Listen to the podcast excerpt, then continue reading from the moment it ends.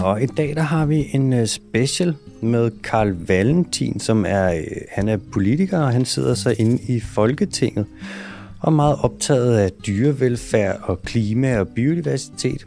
Og så skal vi snakke lidt om, hvordan at Hvordan foregår det egentlig inden, når de voksne sidder inde på øh, borgen der og skal snakke om dyrevelfærd? Hvorfor er Danmark fuldstændig plettet til i, nu heldigvis så ikke mere, eller ikke længere i, i, i minkfarm, og så er vi plettet til svinefabrikker, og det ene eller andet. Hvordan kan vi have det, når vi skal være et grønt forgangsland samtidig? Og hvorfor ændrer vi det ikke? Og den landbrugslobby der, hvor meget magt er det egentlig, de har? Så vender vi også et hurtigt scenarie, der er, hvad hvis at Alexander Holm, altså mig, undertegnet, blev indsat som landbrugsminister. Hvordan vil det så øh, se ud? Og ja, det er sådan set det, så fucking vamos. Velkommen til øh, den dyrske Tips podcast special med Mange tak. Karl Valentin. Velkommen til. Tak skal du have. Tak fordi du vil være her. Selv tak. Ked af, at jeg ikke kan servere noget mere fancy end øh, semi-lunkent vand, men den der patron ud danskvandsmaskine, den var altså flad. Jeg synes, det er dejligt med noget vand. Det er kanon. Godt. du er jo, vi er næsten samme alder. Mm. Jeg er jo lige blevet 31, så jeg er en lille smule ældre end dig. Du er 30. Korrekt. Og du er øh, medlem af Folketinget Mm-hmm. for SF. Hvor længe er det, du har været medlem af Folketinget? Jamen, det har jeg siden sidste valg i 2019, så det er lidt over tre år nu. Så stadigvæk rimelig nyt, vil jeg sige. Til gengæld er der sket vanvittigt meget i den her valgperiode. Ja, det må man fandme sige. Mm. Pandemier, og jeg skal komme efter dig. Ja, det er helt skørt. Som sagt, så har vi jo, øh, altså, den her podcast, der skal det aldrig blive politisk. Så vi skal snakke, vi skal tage din hjerne, der har du en masse viden om, hvordan foregår det inde på borgen. Mm. Når der er nogen, der kommer med forslag om at fremme dyrevelfærd, eller det ene eller det andet. Hvorfor går de så ikke igennem? Hvorfor er det, at Danmark ligesom ikke er et land, hvor alle dyrene, specielt landbruget, har det pissefedt? Alle de her ting, det skal vi snakke om. Men uden at det bliver sådan noget med sådan, åh, stem på mig. Mm, klart. Jeg skal nok lade være med at sidde og sådan fremlægge hele SF's partiprogram. Fedt. Og ellers så bare skrue lidt ned for min, øh, ly, min lyttebøffer her, og så bare viske det i mikrofonen. der er jo nogle ting i sådan noget dansk dyrevelfærdspolitik, der er rimelig, øh, rimelig fucked. Det er, øh, det halter lidt, og det er jo også det, hvor sådan, det er jo en af dine mærkesager, ikke? Det er jo noget, du virkelig har prøvet at slå et slag for, selvom det kan være lidt svært i Danmark.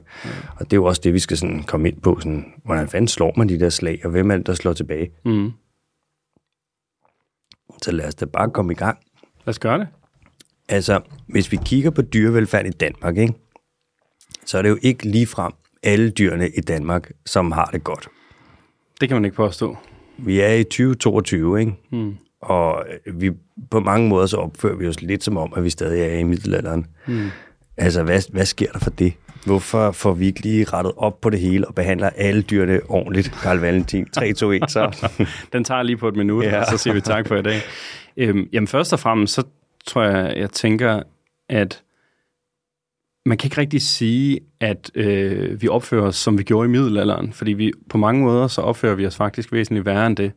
Fordi i, øh, i sådan 40'erne og 50'erne begynder man jo, altså 1940'erne, 1950'erne, der begynder man sådan for alvor at udvikle nogle af de koncepter, som gør, at man kan begynde at lave factory farming, øh, mm. som man kender det i dag. Ikke? Det siger man ikke så meget på dansk, så siger man konventionelt landbrug, men, men, men, det, men det kalder man det i mange andre lande. Jeg synes egentlig, det er meget dækkende for, hvad det er, vi gør i dag. Mm. Altså, vi stuer øh, tusindvis, og er der tusindvis af dyr sammen i kæmpe store fabrikshaller.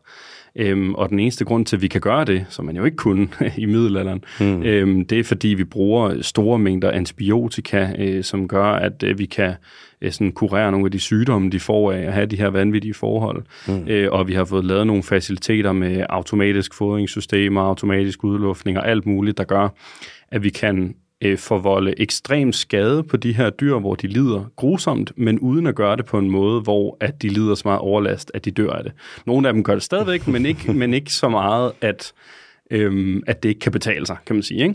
Ja. Og derfor, og det, jeg ved godt, det er en grusom historie, og en lidt voldsom måde at, at sige det på, men det er bare for at sige, det der, det der var sket, det er, at nu har vi udviklet et koncept, hvor at man tog, altså, kan øh, volde meget mere skade på dyr, end man gjorde dengang.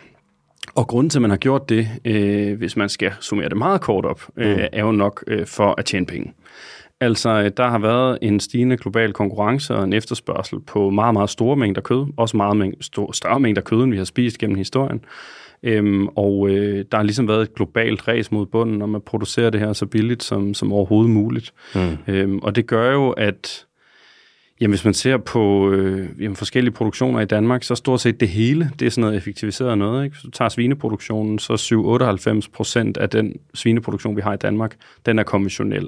Mm. Øh, så de der 2-3 øh, resterende procent, det er det friland eller økologi. Ikke? Mm-hmm. Øhm, så det er jo alt overvejende den måde, vi producerer på i dag. Øh, og det er blevet tilladt, fordi vi har efterspurgt billigt kød og haft en global øh, konkurrence om det.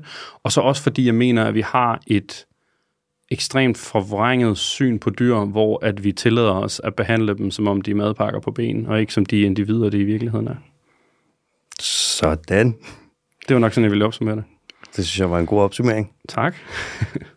der er sgu da også det der med... Øh, nu, jeg var lige i Jørgen forleden. Mm-hmm. Langt, langt, langt væk. Mm.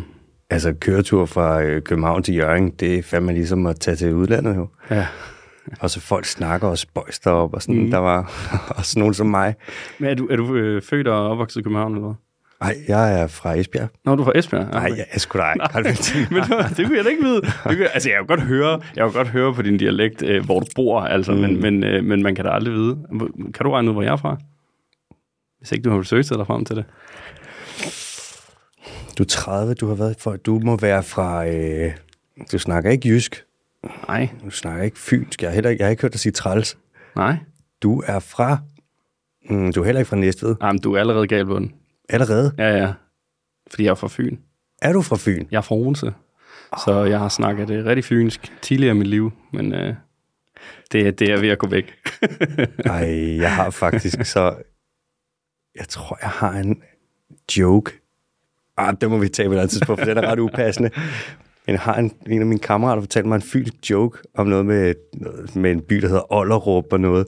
Og jeg forstår den ikke rigtigt, for jeg er ikke fra Fyn. Nej. Men jeg kunne mærke på ham, at den var grineren. Det er som om, vi har jeres helt egen humor derovre. Jamen, jeg, jeg havde tænkt, når du nu når du sagde Fyn-joke, og vi er i den dyriske time, så havde jeg tænkt, at det var en fynsk dyre-joke. Mm. Der er nemlig et, øh, et, et øh, dyr, som staves med et bogstav på fynsk. Ved du, hvad det er?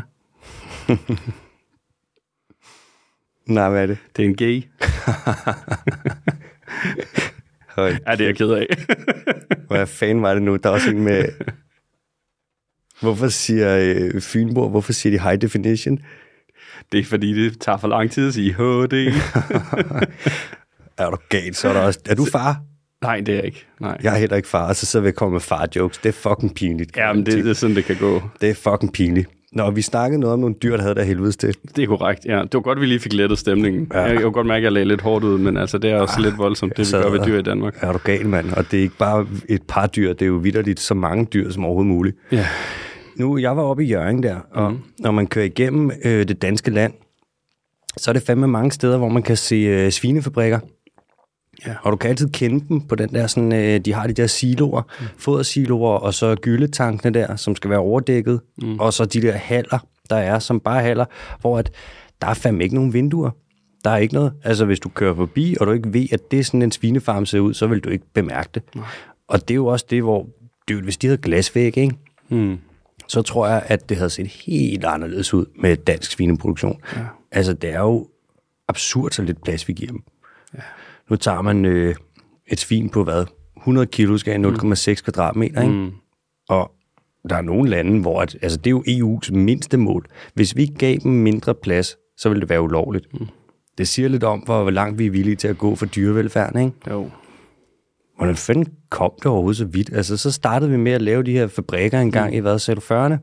Ja, det, det, der gik lidt mere tid efter det, og det første factory farming, som sådan for alvor kommer i, i 60'erne, er faktisk også fokuseret på øh, kyllingeproduktion, Mm. øhm, hvor der er nogle, øh, det, det er i USA, det starter op, hvor der er nogen, der, der får nogle gode idéer der, om at man godt kan have væsentligt flere kyllinger på mindre plads. Mm-hmm. Øhm, hvornår man sådan er færdig med den præcise form for svinefabrik, man har i dag, ved jeg ikke helt, om, om jeg vil kunne sætte årstal på, og de udvikler sig jo faktisk stadigvæk. Mhm. Altså noget af det mest groteske, øh, jeg har kunne se, synes jeg, den tid her, hvor jeg har været folketingsmedlem også, det er jo, at der bliver jo givet vanvittige mængder offentlig støtte til det her. Det er EU's landbrugsstøtte, men noget af det er også klimapenge. Mm. Altså, jeg har været ude og besøge en, en svinefabrik, hvor at øhm, det, de ligesom gerne ville vise mig, som de var stolte af, det var deres store nye klimavenlige svinestal, hvor man ligesom har fået økonomisk støtte fra skatteborgerne mm. øh, til at lave det, ikke? fordi øh, så kan man lave det på måder, hvor det holder bedre på varmen med de der automatiske udluftningssystemer og sådan noget. Ikke? Og mm Altså, det er jo en lille bitte smule mindre klimaskadeligt end det gamle, mm-hmm. øh, men det er stadigvæk katastrofalt øh, for klimaet, den måde, vi producerer dyr på i dag. Det er skørt, mand. Ja, også det. mange af de ting, man vil kalde grønne tiltag i de her stalle. Mm. Så er der også noget køleanlæg til gylde. Og det er, sådan, er det der, vi er? Ja. Og så siger vi, at dansk landbrug er bæredygtigt, hvor vi bare er gode til at putte lort i køleskab. Ja. Det er fandme en underscoring, altså. Fuldstændig, ja. Og så glemmer de fleste jo også, så langt hovedparten af, af de svin, vi producerer i Danmark, de bliver jo eksporteret, rigtig mange af dem til Kina. Mm-hmm. Øh, og de er fodret med soja i, i rigtig mange af tilfældene, som er importeret fra Sydamerika, hvor man har fældet regnskov for, for at lave de her fodermarker. Det ved du alt om, ikke? Mm-hmm. Altså, det er jo... Øh, ja, det er ikke nogen øh, bæredygtig produktionskæde, det tror jeg ikke, man kan forstå. vi er bare efterladt med lort. Ja. I øvrigt med, apropos det, så har jeg set, at de har sat et mål fra landbrugslobbyens side med, at i 2025, der skal alt den soja, vi importerer, den skal være regnskovsfri, eller mm. regnskovsfældningsfri. Mm. Og så falder det sammen med, at nu har Bolsonaro der nedsat et nyt råd, der skal holde øje med regnskovsfældning. Mm.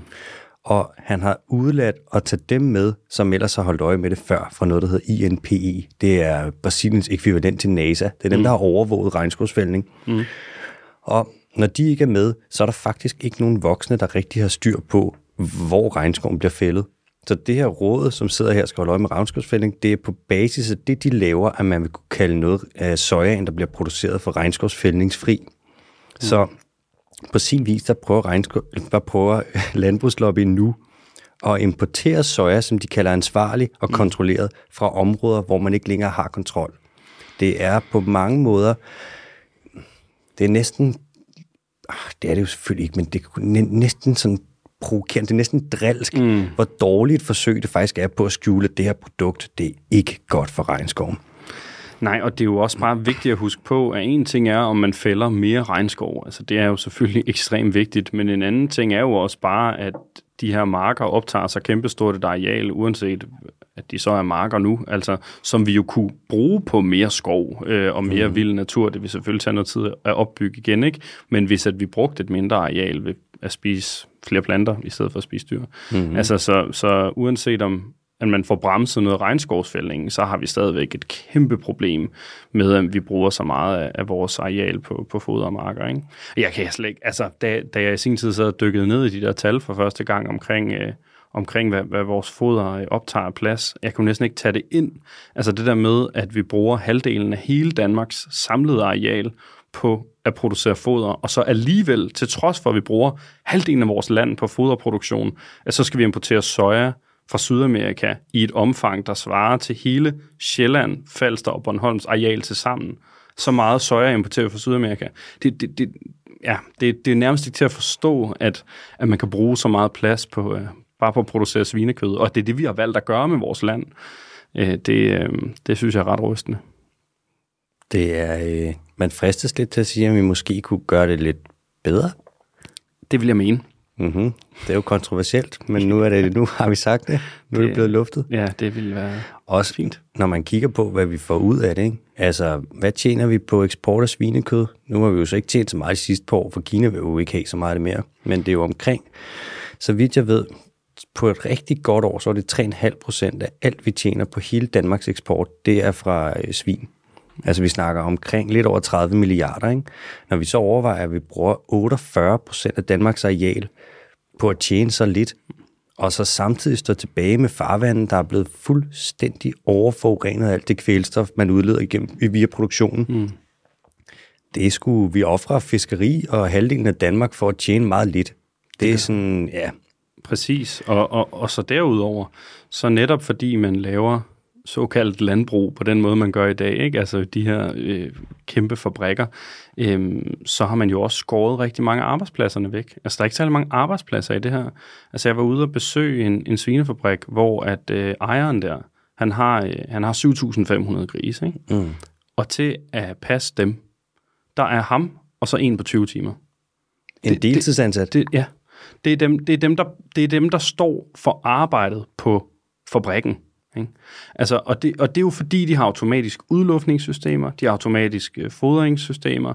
Øh, der skal ikke rigtig gøre så meget. De, de er ligesom bare på de der 0,65 kvadratmeter. De kommer aldrig nogensinde ud. Kommer aldrig nogensinde udenfor. Det er jo bare normalen, mm. at de står derinde, og, og arbejdet står så, består så mest af alt i, at altså, kom og kig til grisene, se om der er nogen af dem, der, der er døde. Det er der jo mange af dem, der er øh, desværre, der dør øh, 28.000 små pattegrise om dagen af, af kulde eller tørst, eller ved at blive klemt af solen. Øhm, der var de helt små, ikke? De skal selvfølgelig bæres ud, tilse om de har halebid. Det var der så øh, den dag, hvor jeg var forbi, øh, så der var sådan en, en hel af de der båse, hvor alle grisene på nær en, som var den, der rent og bed, øh, de ligesom havde, øh, du ved, blod i haler og blod, der løb ned ad benene, ikke? Så skal man lige sørge for at få den såkaldte problemgris ud og sådan noget, ikke? Men altså, det er nogle relativt... Øh, små, eller sådan det er få opgaver, der er tilbage, fordi det er så automatiseret. Øh, og det er jo det er jo ekstremt i forhold til, mm, hvad kan man sige, hvor lidt tilsyn der er med de her dyr, men det er jo også øh, lidt absurd, fordi det betyder, at det ikke er en industri, der giver specielt mange arbejdspladser. Mm. Altså, øhm, det, det er jo lidt noget andet, hvis man har en, en lille økologisk gård, hvor de har en masse plads og, og sådan noget der, ikke? Så, så er der lidt flere, der arbejder med det. Så, så prisen selvfølgelig også en anden på kødet, det, det er klart, men, øh, men til gengæld så, så har man måske en produktion, man kan stå bedre indenfor. Mm-hmm. Okay, så dyrene bliver behandlet sådan, det er jo ikke optimalt. At lave dyr på fabrikker, det er også sådan, mm. det er også super optimalt, lad os kalde det det. Mm. Og når så man har sådan noget som, altså fra du så får en idé, som hedder, lad os lade være med at behandle dyrene super dårligt. Mm. Og du kommer med et forslag inde i øh, Folketingssalen, hvor du står der, du står på talerstolen, og så siger du, hey, skal vi ikke lade være med at behandle alle dyrene super dårligt? Mm. Fra du ligesom øh, får ideen, til du står der og foreslår det, til det måske bliver vedtaget eller ikke. Mm. Hvordan ser processen ud? Er det noget med, at du lige sætter dig, og så krasser noget ned, hvor mm. du er sådan, uh, svinene skal have det bedre, kunne det være, at vi ikke skulle have dem på fabrikker, mm. og så læser det op, eller hvordan foregår det her? Jamen, altså man kan sige, først og fremmest, så er der jo heldigvis rigtig mange, der har lavet et kæmpe forarbejde øh, og arbejdet mange, mange år øh, for at sikre bedre vilkår for dyr i Danmark. Og derfor så er der øh, flere organisationer i Danmark, som, øh, som jeg kan øh, sådan få hjælp hos, hvis jeg ønsker at udforme for eksempel et beslutningsforslag, som du siger der, mm. øh, og, og stille det. Øh, så det jeg typisk vil gøre, hvis der er et eller andet problem, øh, som, som jeg gerne vil tage op, øh, det er at kontakte nogle af dem, der ved meget om det. Altså, det kan være, det er, det er dyrenes beskyttelse, hvis at det er, øh, altså de, de er ret sådan meget nede i den nørdede lovgivning på sådan noget som grise for eksempel. Mm, ikke? Øhm, klart. det kan også være, være anima, eller det kan, hvis at det nu handler om mere plantebaseret mad eller sådan noget, så vil det nok være Dansk Vegetarisk Forening for eksempel, som ved øh, enormt meget om det, eller Concito, øh, som arbejder med, med øh, klima og fødevare og sådan noget. Ikke? Mm. Så vil jeg tage fat i nogle af dem og, og spare med dem. Øhm, og så er jeg så heldig, at øh, jeg har en, øh, en masse dygtige rådgivere, som rådgiver mig på forskellige politikområder. Jeg har både en, der rådgiver mig på miljøområdet, fordi jeg er miljøordfører, mm. øh, og så har jeg en på, på fødevare og dyrevelfærd, som også rådgiver mig. Øhm, så til sådan det lovtekniske i det, øh, der vil jeg nok øh, lade min rådgiver stå for noget af det, så jeg mm. har mere tid på at tid til at fokusere på nogle af de overordnede ting. Ikke? Mm-hmm. Øhm, og så kommer det an på, hvor akut det er, altså øh, hvordan processen er. Ikke? Altså for eksempel så var der jo den her undersøgelse fra Københavns Universitet for, for ikke så forfærdeligt længe siden, som viste, at 85 procent af alle danske høner, øh, de har brud på brystbenet. Mm. Og typisk har de faktisk øh, flere brud, øh, sådan cirka to og et halvt brud øh, i gennemsnit. De har simpelthen brækket brystet. Ja, Ja. ja, de har brækket deres brystben, øhm, fordi de er fremavlet til at være øh, små og lægge store æg, og helt mm. vildt mange af dem, mm-hmm. øh, for at opsummere det kort. Øhm, og det var jo ligesom en sag, der fik momentum, fordi der kom den her undersøgelse, og det havde en masse pressebevågenhed, og der ville jeg jo gerne så hurtigt som overhovedet muligt lægge pres på ministeren. Ikke? Og så går det stærkt. Altså, så hiver jeg fat i de øh, relevante organisationer, og sørger for at få lavet et beslutningsforslag så hurtigt som muligt. Mm. Øhm, og så går der nogle uger, og så kan det ligesom behandles i, i Folketingssalen. Det siger også lidt om, øh, altså, hvor meget opmærksomhed man har på dyrevelfærd i Danmark, at 85 procent af kyllingerne kan rende rundt mm. med brækket brystben, uden at man har opdaget det. Ja. Prøv over, det vi snakker om millioner af høns, ikke, der ja. bare render rundt med brækket knogler, og man opdager det ikke, fordi det, de har det sikkert fint. Det er rystende. Altså, og, og det, der var særligt chokerende i den her situation, øhm, sådan, øh, var jo nok også, at det faktisk gælder høner i alle øh, produktioner. Altså, at det gælder også økohøns, øh, og det gælder burhøns og sådan noget. Og grunden til, at det gør det, det er fordi, øh, problemet ligger i avlsarbejdet. Mm. Altså at man har fremavlet nogle høns på en bestemt måde, som alle producenter praktisk talt benytter sig af, mm. øhm, hvor at de lider ved deres blotte eksistens, kan man sige. Ikke? Altså fordi vi har, vi har, vi har, skabt, vi har skabt et Frankensteins monster. Ikke? Altså, og det, det har vi også gjort med grisene, hvor de får alt for mange unger, som er nogle små skravl, og derfor så dør mm. de ikke. Og, og vi har gjort det med køerne, der får store yver, fordi de skal producere så meget mælk mm-hmm. som muligt og sådan noget. Det kan vi snakke videre om. Men altså, men så, så ja, der, øh, der kan nogle gange komme sådan nogle sager, der, går, der gør, at, øh, at jeg, jeg skal skynde mig at få det på dagsordenen, så man kan presse ministeren til at gøre noget. Ikke? Øh, men det er svært at få forandringer igennem på dyrevelfærdsområdet i Danmark. Altså, det er det virkelig. Hvem er det, der gør det svært? Øhm, jamen det er jo både øh, politiske kolleger, som ikke tager det alvorligt, øhm, og øh, så er det også en meget, meget stærk landbrugslobby. Ja, det sidste er måske det vigtigste, fordi det er også dem, der holder øh, mange politikere fast i ikke at ville, ville gennemføre forandringer her. Ikke? Altså, der er nogle meget stærke økonomiske interesser, særligt øh, landbrug og fødevare, men også nogle som bæredygtig landbrug. De øh, lobbyer jo massivt imod sådan nogle mennesker som mig. Altså, øh, de øh, har en meget stærk økonomisk interesse i, at Danmark opretholder en kæmpe stor kødproduktion. Og derfor så gør de, hvad de kan for at påvirke øh, politikerne. Og det gør de jo både ved at give økonomisk støtte til, til politiske partier, men øh, jo også ved at øh, altså, fodre dem med argumenter til debatter, øh, ved at overbevise dem om, at de ikke kan gå ind for diverse progressive politiske tiltag, fordi så vil øh, altså befolkningen vende sig imod dem. Altså de vil, de vil forsøge at overbevise politikere om, de bliver upopulære i deres øh, lokalområde, hvis, at de, øh, hvis de går ind for de her ting. Øh, så de arbejder rigtig hårdt, øh, man kan sagtens, øh, og man kan sagtens mærke dem på Christiansborg, det må jeg sige. Hvordan det? Jamen det, det kan man jo ved, at jeg ofte, jeg kan sidde i et forhandlingslokale og få præsenteret et eller andet, ikke? Øhm, og så ved ministeren allerede, hvad erhvervet synes om det, fordi ministeren har snakket med erhvervet på forhånd, for eksempel. Det er meget almindeligt. Øhm, det, øh, det er også ved, at jeg kan, altså jeg kan jo se, at øh, de politikere, jeg sidder og forhandler med, øh, særligt de borgerlige, øh, er et ekko af de lobbyister, der er på området. Altså nu har jeg for eksempel, bare for at tage en, en aktuel sag, så, øh, så var jeg med til at forhandle hele kompensationsordningen til, øh, til minkavlerne. Mm. En kæmpe sag jo, ikke? for det var jo sindssygt mange penge. Det må man sige. Øhm, og øh, altså, der var det jo åbent, at, øh, at Venstre og andre partier, at de holdt møder med, øh, altså konsekvent holdt møder med minkindustrien, altså lobbyisterne for minkindustrien, øh, og tog deres øh, krav og ønsker med ind i forhandlingslokalet. Og det var også noget, der gjorde, at beløbet, den der kompensationsordning, øh, blev så stort. Øh, en anden ting var jo også, at øh, de her aflivninger, øh, som man gik i gang med i starten, da man begyndte at blive øh, bekymret for, for problemet, øh, det gik rigtig langsomt med at komme i gang med det, og der var stor modstand i forhold til at få, få slået de her mink ned, mm. øh, fordi industrien øh, lobbyerede og prøvede at presse borgerlige politikere og regeringen til at, at lade være med at gøre det nødvendige her. Ikke? Øhm, så, så man kan virkelig mærke det. Øhm, og altså selv de mindste forbedringer af, af forhold for, for grise eller høns, eller hvad det nu er, øhm, der, øh, der går industrien ind og lobbyer imod det. Altså. Shit, mand. Jamen, det, det, det er tof. Altså, øhm, det er jo selvfølgelig også... Øh, altså, det vil jo også ramme dem på pengepunkten, hvis de skal omstille sig. Det er jo det er klart. Altså, jeg er ikke til kun i tvivl om, at Danmark kan få flere arbejdspladser og tjene mange flere penge ved at omstille til plantebaseret, men det vil jo være en altså, det vil være en proces, hvor at, øh, der vil være nogen, altså når, når man skal producere færre dyr, så, så er der jo også øh, færre, der skal være svinebønder, øh, og færre, der skal have, have køer på en gård, øh, som, øh, som står i mælkemaskiner og alt det her. Altså, mm-hmm. jeg mener, det, det, er jo, det, det vil jo kræve en omstilling, og der er store penge i det, øh, og, øh, og sådan en organisation som Landbrug og Fødevare øh, er meget magtfuld og har mange ansatte, og de gør, hvad de kan for at, at påvirke os.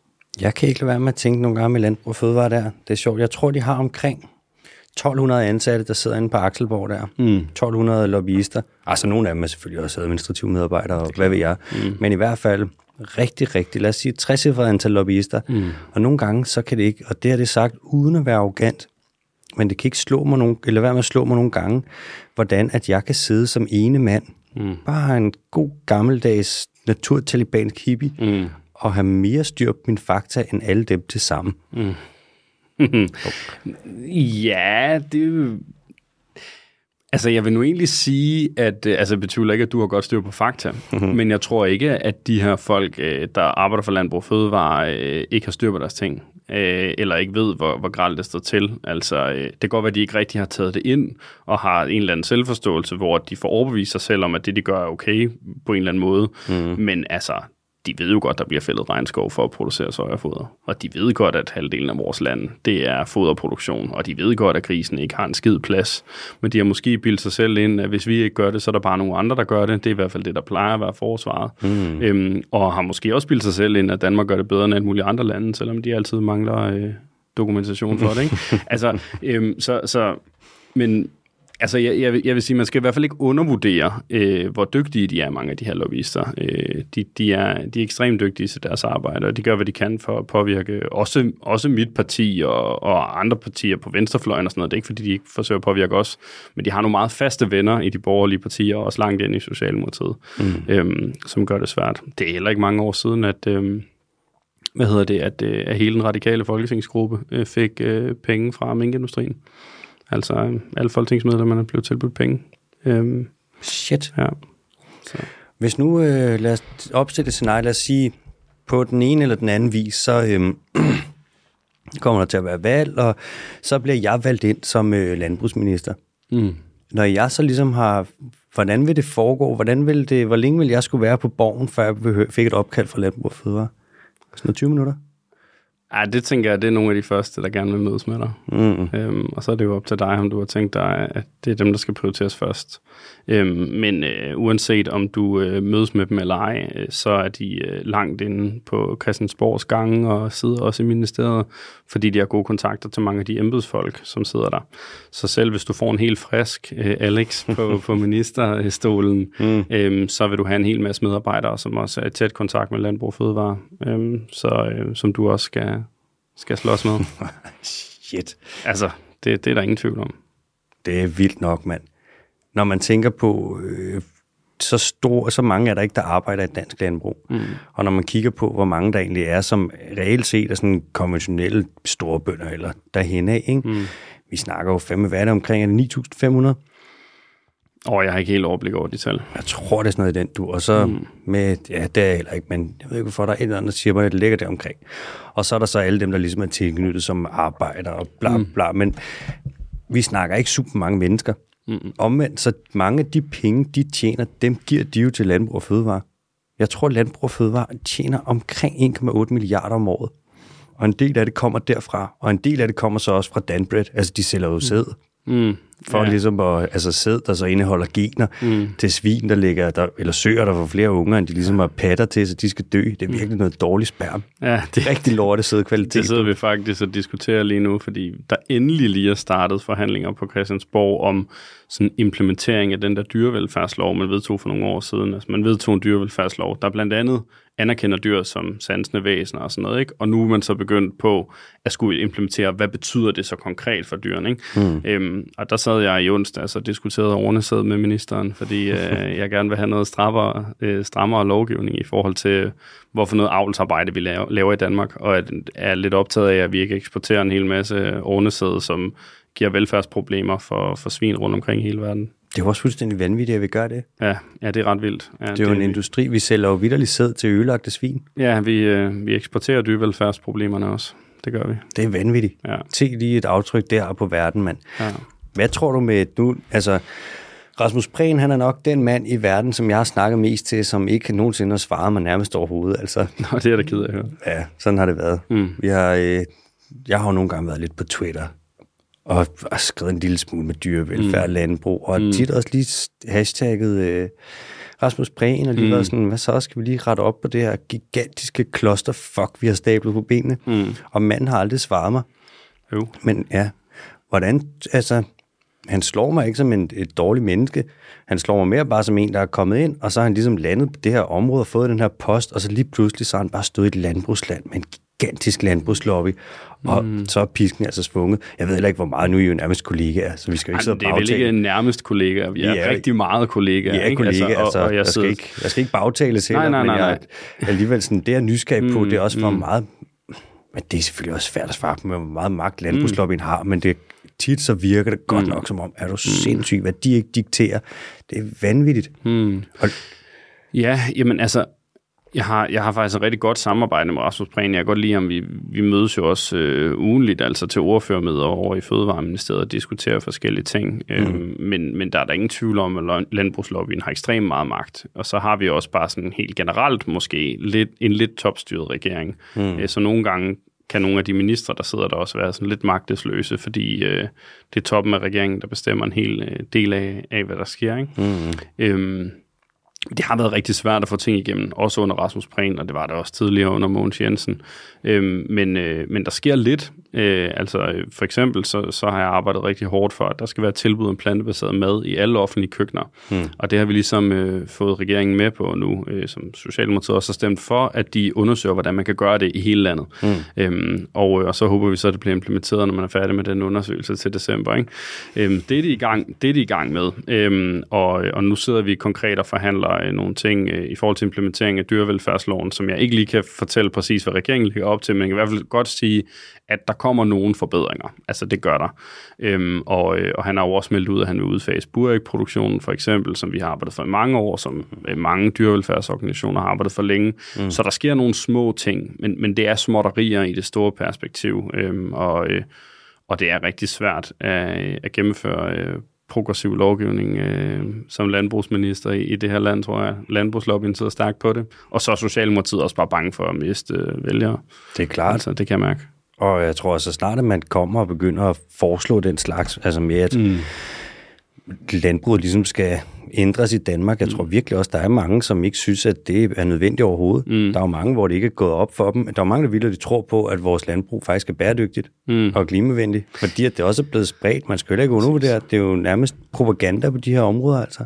Fuldstændig. Jamen, det, altså, det bliver da sagt igen og igen, det her med, at Danmark skulle have sådan en helt ekstraordinær bæredygtig uh, produktion. Ikke? Så øhm, laver de rapport, det, så bestiller de sådan noget som den der VRI-rapport, som ligesom skal vise Danmark, åh, vi er bare de bedste i verden, mm. og så kan rapporten ikke engang vise nogen signifikant forskel på vores landbrug, vores svineproduktion og Polens, eller mm. vores og Englands, Sveriges eller USA's. Og der er ikke engang nogen tal på Kinas produktion. Kina kunne principielt producere svin mere klimavenligt end os.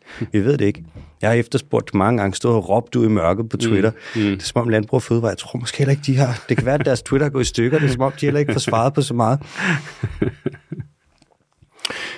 Jeg kan heller ikke lade være med at tænke på, nu er der jo sådan noget, vi har nogle, nogle offentlige fonde. Mm. Der er blandt andet Promilleafgiftfonden, ja. som nogle gange har været lidt op at vinde, fordi mm. det er en fond, som har til formål blandt andet at gøre det danske landbrug så bæredygtigt som muligt. Mm. Og det er ligesom nogle midler, der kommer fra finansloven. Det vil sige, det er ikke EU-midler. Ligesom vi har jo slagtepuljen på, mm. på kvæg, ikke? Ja, slagtepræmien. Slagtepræmien, man, ja. som bare er kæmpe, hvad den er på. 245 millioner, som skal sikre en fortsat produktion af oksekød i Danmark. Og sådan, det er meget svært at producere den mest klimaskadelige fødevare, du overhovedet kan producere, mens at man laver klimavenlig landbrug. Mm. Anyways, det er jo så EU-midler, så det er jo EU's landbrugslobby, der skal bashes for det. Mm. Men hvis vi kigger på promilleafgiftfonden, så bestyrelsen til den, en del af dem bliver udpeget af landbrug og fødevare, og en del af dem bliver udpeget af bæredygtig landbrug. Og det er jo selv samme bæredygtige landbrug, der for hvad, et par år siden sagsøgte Stig Markager for at publicere tal om kvælstofudledning. Altså vidderlig en forsker, der siger, jeg har målt det her. Det er for meget. Og så bliver han sagsøgt for en jury. De tabte jo så også. Mm. Men det er jo vanvittigt, når de bruger den slags. Og nu, det er mig, der siger det her. Jeg står inde for det her. Mm. Det er jo næsten mafiametoder, altså at sagsøge folk for den slags. Det svarer til, at de skulle komme til mig og sige sådan, du skal ikke snakke dårligt om svineproduktion mm. i Danmark, du. Jeg var glemme Alexander Holm. Hvor at, så samtidig med, at de gør det, bruger den slags metoder, så får de lov til at udpege bestyrelsen til offentlige fonde, mm. som skal bestemme, hvordan dine og mine skattekroner, de skal bruges i dansk landbrug. Mm. Det, er jo, det viser virkelig, hvor meget magt den landbrugslobby har. De har ekstremt meget magt, og jeg tror, at vi skal tage lidt mere af den magt tilbage. Øh, og øh, vi har jo også for nylig øh, været ude for eksempel at foreslå, at der ikke skal gå nogen, af penge, nogen penge fra de her fonde til kødreklamer. Fordi lige nu, der har man sådan en helt absurd situation, hvor at øh, Fødevareministeriet er i gang med at promovere de nye kostråd, og det er jo bare så fint. De øh, vil nemlig gerne have, at vi spiser meget mere plantebaseret, og det er godt, øh, mm. både for os og planeten og dyrene og det hele. Øh, og så samtidig, så pumper man skattekroner i at lave øh, altså statsfinansierede kødreklamer.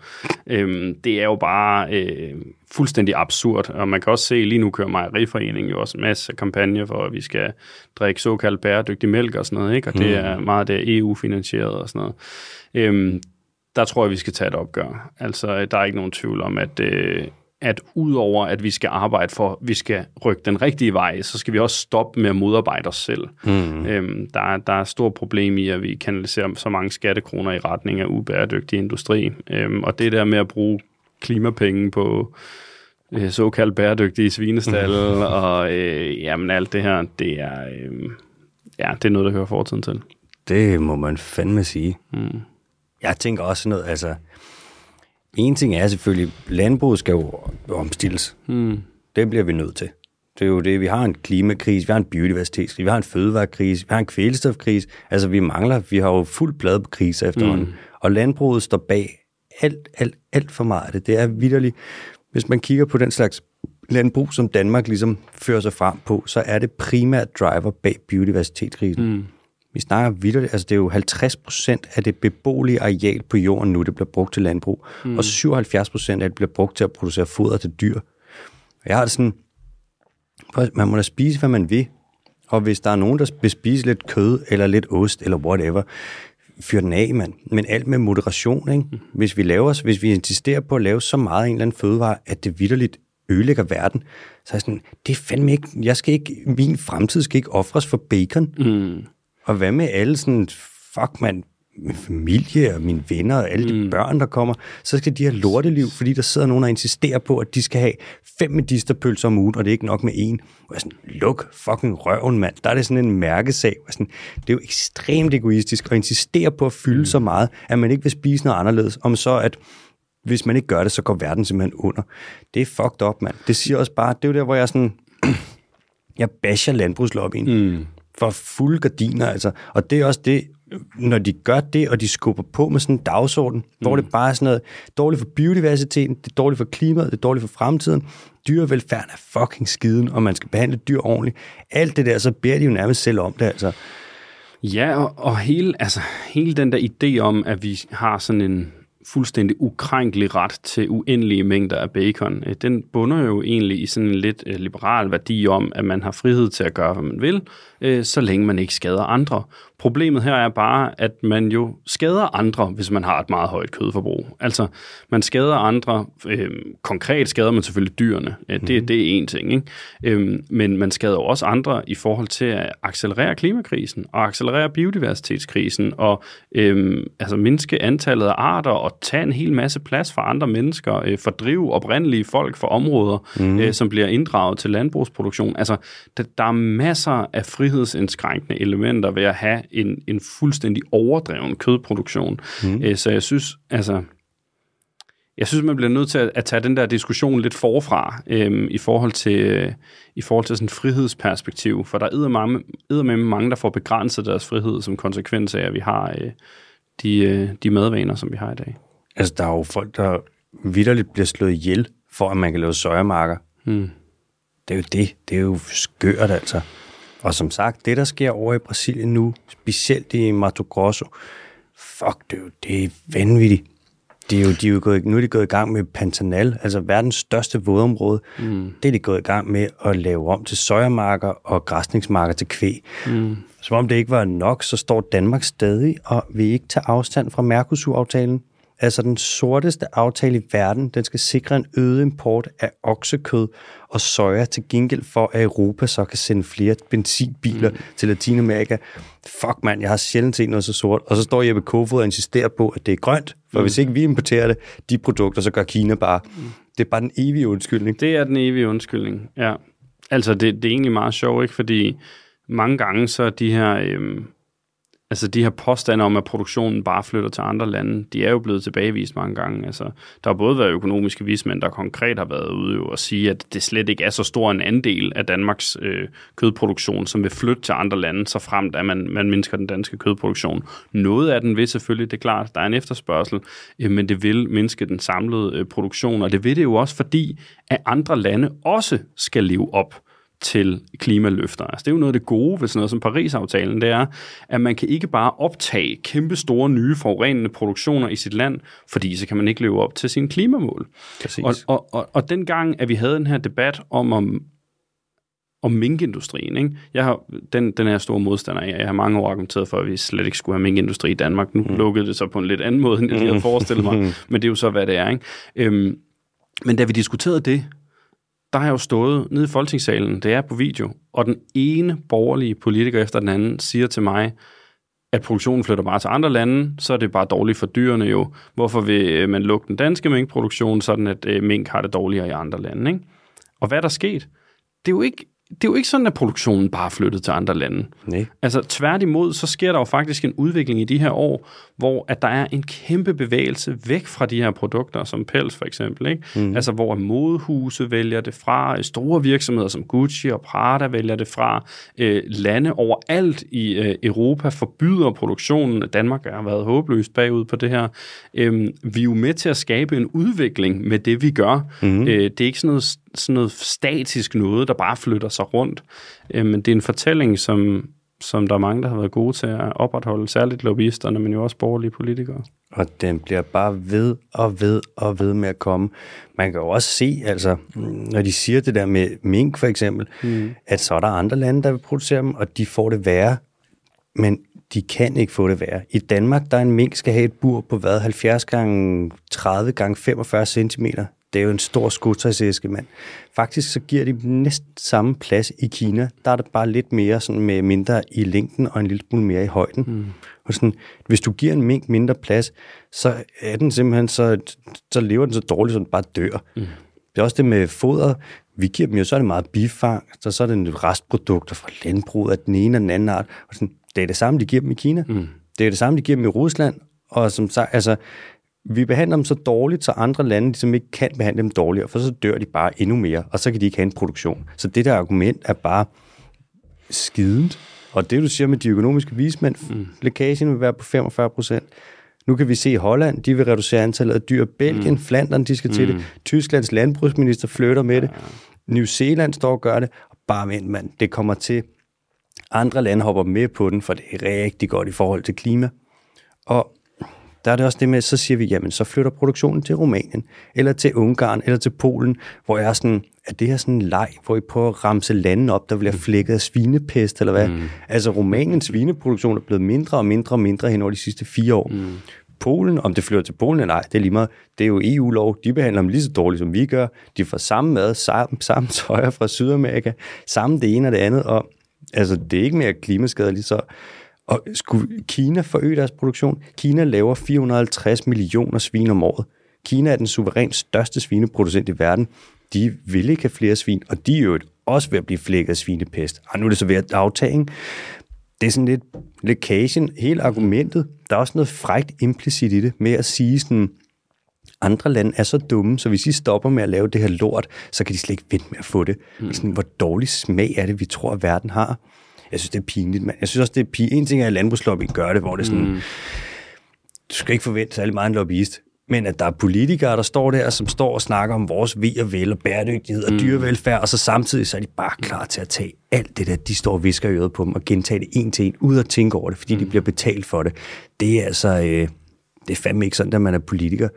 Nej, og, og man kan sige, hvis at det så var fordi, at de havde alle mulige andre måder, de så ville løse problemet med vores kæmpe dyreproduktion på. Ikke? Altså det, det, det blev fremlagt som om, at vi kan desværre ikke mindst det, fordi så flytter bare et andet sted hen og sådan mm. noget. Nå, okay, men hvad gør vi så? Der er jo ikke alle mulige idéer, fordi lige så snart, at der så er initiativer, som for eksempel fremmer, at vi spiser mere plantebaseret, mm. det virker jo meget konkret, fordi det kan jo ikke flytte væk. Altså, der er jo ikke, folk spiser ikke mere bacon, fordi jeg holder op med at spise bacon, vel? Nej. Så altså, det virker jo meget konkret, ikke? Mm. Men det lobbyer de jo også imod. Altså, de vil jo ikke have, at øh, man for eksempel øh, må kalde plantebaserede pølser for pølser. Vel? Øh, så lobbyerer man imod det, og så må man ikke kalde en, en, øh, et øh, plantebaseret produkt for cremet, fordi jamen, creamy, det, det kommer, nej, men det, det, sådan noget bliver der lobbyeret for, fordi det er, øhm, det er sådan cream, og ja, der er noget der, ikke? Og, og øh, altså selv er der jo blevet argumenteret for, det må man heldigvis gerne stadigvæk sige burger om en mm. burger, selvom der ikke er, er dyr i den, ikke? Men, altså, men det er jo seriøst sådan noget der, de arbejder med, ikke? Og det er bare et eksempel, altså der, der er jo mange andre ting, der også foregår, som, som du bliver lobbyeret mod. Og det er jo fordi, man grundlæggende ikke vil løse problemerne for den der industri, og der bliver man bare nødt til at, at arbejde benhårdt øh, på at gøre det nødvendige, og det er fuldstændig nødvendigt, at vi producerer mindre kød, og det skal vi gøre globalt. Og Danmark, som jo et af de lande i verden, der producerer mest kød overhovedet per indbygger, så har vi jo et kæmpe ansvar. Altså. Vi kan også se, øh, jeg har nogle gange stødt på argumentet om, at hvis vi producerer mindre svin, så kommer der bare mere oksekød og mere lam, og det er endnu mm. værre, hvor det sådan, det passer faktisk heller ikke hvis man kigger på, det har været rimelig steady, hvad der har været produceret af oksekød og lam. Ah, der kommer mere oksekød, men ikke i forhold til den stigning, der har været i kylling. Mm. Det ser faktisk ud til, realistisk set, at hvis svineproduktion bliver mindre, og folk de efterspørger kød, så bliver det kylling, der overtager. Mm. Og der kan man sige, at klimaaftrykket for det, mindre end svin, stadig mm. for høj, ikke? Mm. men sådan, kylling er for eksempel også langt bedre end ost, Mm. Eller mange af de der ting, ikke? Jo, jo, i et klimaperspektiv er det jo rigtigt nok, ikke? Øhm, jeg vil så sige, jeg er lidt bekymret for, hvis folk de øh, begynder at vælge øh, oksekød og svinekød fra til fordel for kylling bare. Altså det er godt for vores klima, og derfor er det jo selvfølgelig positivt på den måde. Mm. Men forholdene i kyllingindustrien er helt groteske, og fordi det er små dyr, det skal man jo også huske, fordi det er små dyr, så skal du også mange flere af dem til mm. den mængde kød, så der er mange flere dyr, der lider, når man spiser nogle mindre dyr. Ikke? Mm. Øhm, og altså, med den helt almindelige kyllingerace, som vi bruger i Danmark for eksempel, ikke? som formelt hedder Ross 308, men som også er kendt som turbokylling. Sexet øhm, navn. Ja, ja skønt navn. Mm. man lærer sådan nogle underlige termer, når man hører den her landbrugsdebat. Ikke? Ja. Men, men som mere populært er kaldt turbokylling, altså de er jo fremavlet til at... Øhm, at vokse øh, fra at veje jo 50 øh, gram eller sådan noget der til, til 2 kilo på 33 dage. øh, de, øh, de vokser så hurtigt, øh, at øh, to tredjedel af dem ikke kan gå normalt, når de når slagtetidspunktet. Øh, det er sådan nogle små monstre, altså som bliver fuldstændig ødelagt, fordi de skal vokse så stærkt. Ikke? Øh, og så, så står de jo 10.000 vis sammen inde i de her kæmpe store øh, haller. Øh, og det er, jo, det er jo meget sjovt, ikke? fordi du nævner også øh, svineproduktionen. Den er også meget optaget af, fordi den har en stor del af Danmarks klimaaftryk, og det er noget, det er virkelig er kendt for. Ikke? Øhm, vi producerer jo øh, lidt over 30 millioner svin om året. Vi producerer faktisk over 100 millioner kyllinger. Over 100 øhm, millioner? Ja, og det er fordi, du kan have så mange flere mm-hmm. øh, mhm. på, på ingen plads. Ikke? Øhm, det, det er nogle små dyr, øh, og, øh, og de er bare stået sammen i de der kæmpe haller. Så, så jeg vil sige, altså ud fra et klimaperspektiv er det positivt, hvis man skifter øh, svin ud med, med kylling for eksempel, eller oksekød ud med kylling, hvor man gør en endnu større forskel.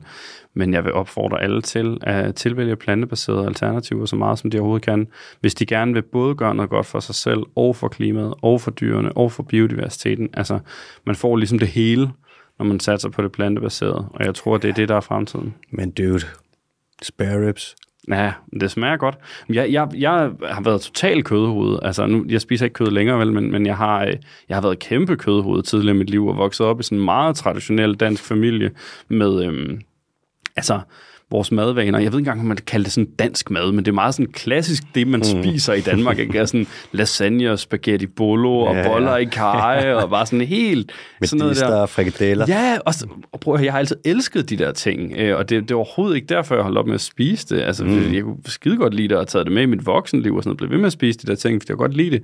Øhm, men hele den påvirkning, det har på dyr, natur og klima, det fik mig til at ændre mine vaner. Hmm. Og jeg kan jo faktisk stadig godt lide de der ting på en eller anden måde, ikke? så derfor så er jeg jo også Altså nu er det ikke bare sådan, at jeg lever af, øh, af bulgur og øh, tofu og øh, sådan en raw food vegan-agtig type, vel? Altså, jeg kan stadig godt lide at spise burger og pizza og øh, øh, alt muligt øh, butter chicken og sådan noget der. Mm-hmm. Jeg laver bare nogle versioner uden kød i. Øhm, og det kan man godt. Altså, især nu, hvor der kommer så mange af de der plantebaserede erstatningsprodukter. Ja. Der tror jeg hjælper rigtig mange, som gerne vil fastholde madkulturen, øh, men, men sætte et mindre aftryk på kloden. Mm. Jeg kan huske en gang, da jeg boede, boede hjemme, mm. voksede op på landet der, mm. så der er jo langt mellem sådan ens venner. Min bedste kammerat, der han boede 8 km væk. Mm. Og der var en gang, hvor at, øh, min mor og far, de lavede selleribøffer til aftensmad. Jeg lover dig, jeg blev rasende. oh, bare sådan, jeg skulle bare, det var kød. Jeg elsker kød. Sådan noget lammekølle og hakbøffer, alt det der ad. Selv den dag i dag, der kan mm. være sådan, puh, jeg savner, jeg kan, hvad kalder man en våd drøm, hvis det er mad? Mm. Det ved jeg ikke. Sådan, kan jeg snasket drømme om det, altså. Ja, ja. Jeg blev så rasende, så jeg cyklede hjem til min bedste kammerat, bare for at spise der. Jeg skulle ikke have bøffer. jeg lover dig, mand. Min søster, min øh, ene lille søster der, hun, blev, hun er seks år yngre end mig. Hun mm. blev vegetar, før jeg gjorde. Mm. Og jeg blev så sur, jeg skilte hende så meget ud, at hun begyndte at græde. Mm.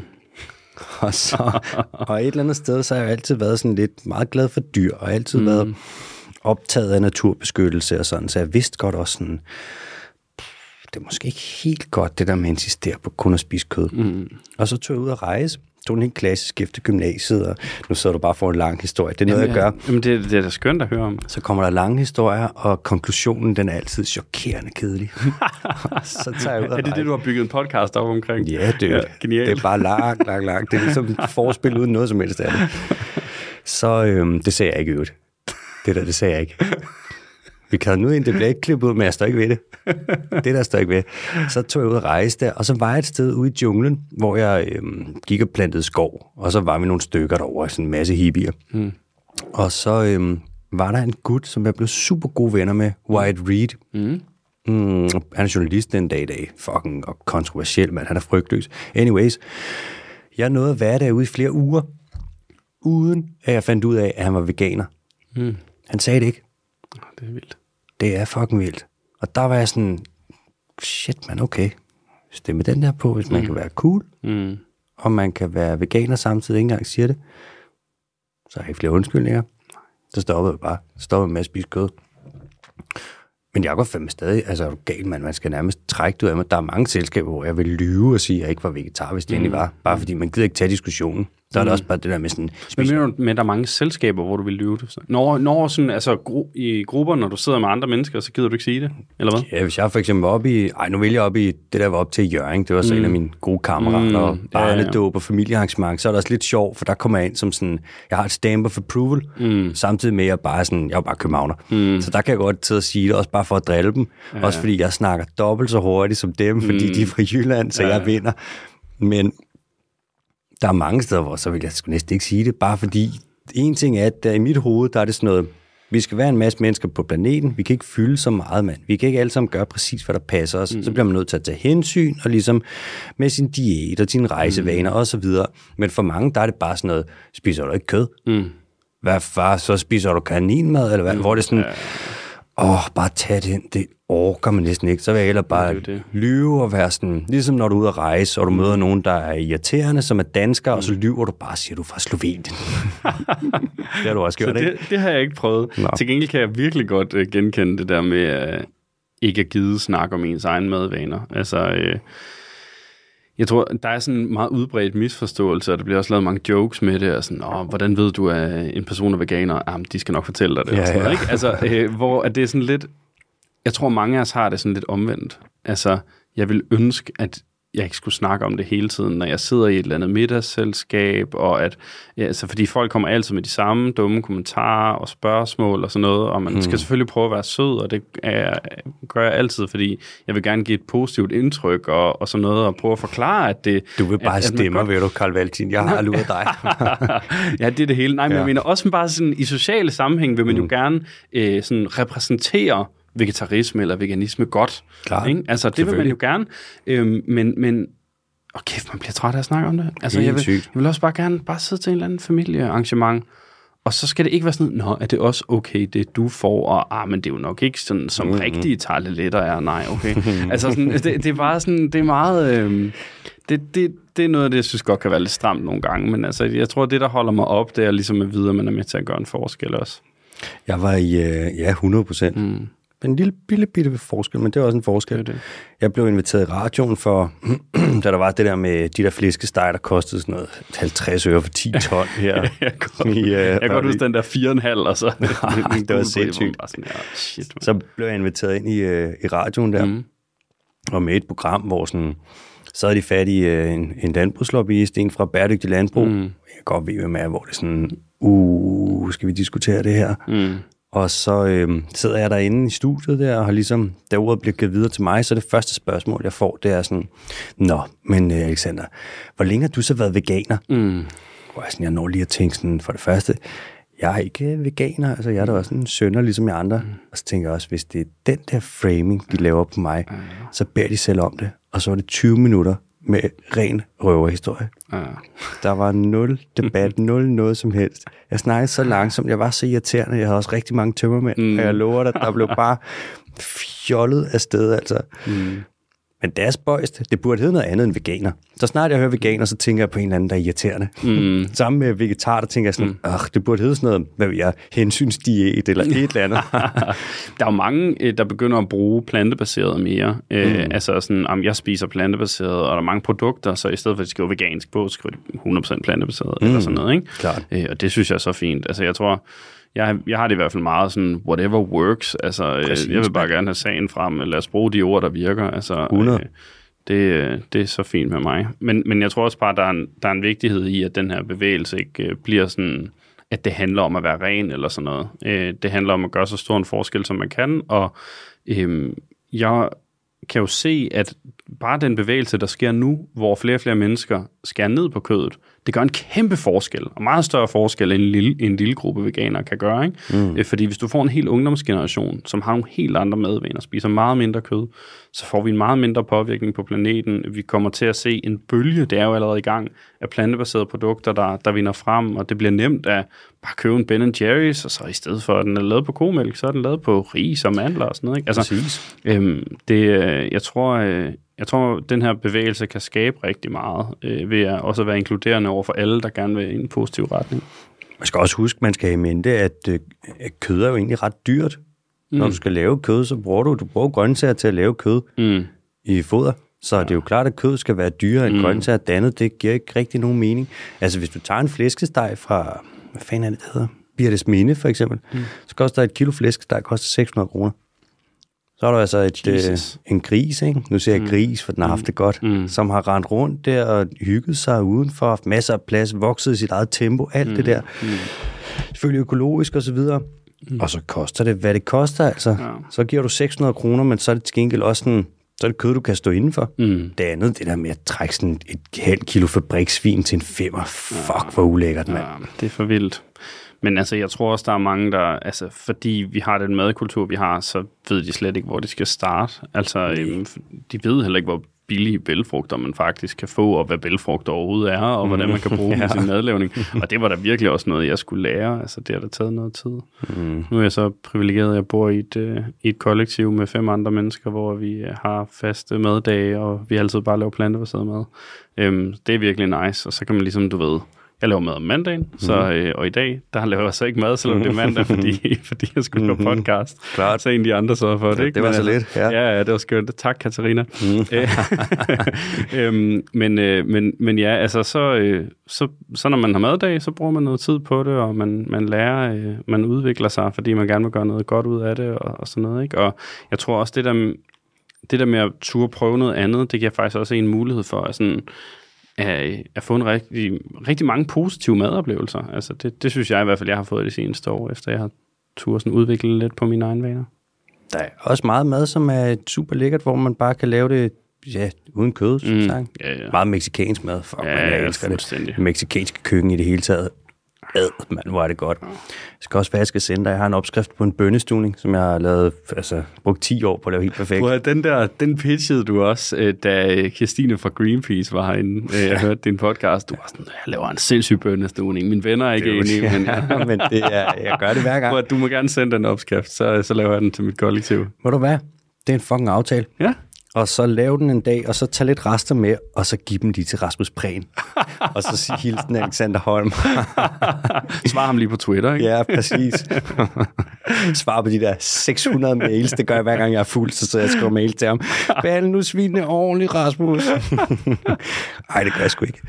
Jeg drikker mig nemlig ikke alt for fuld. Jeg styrer altid min brænder. Sådan.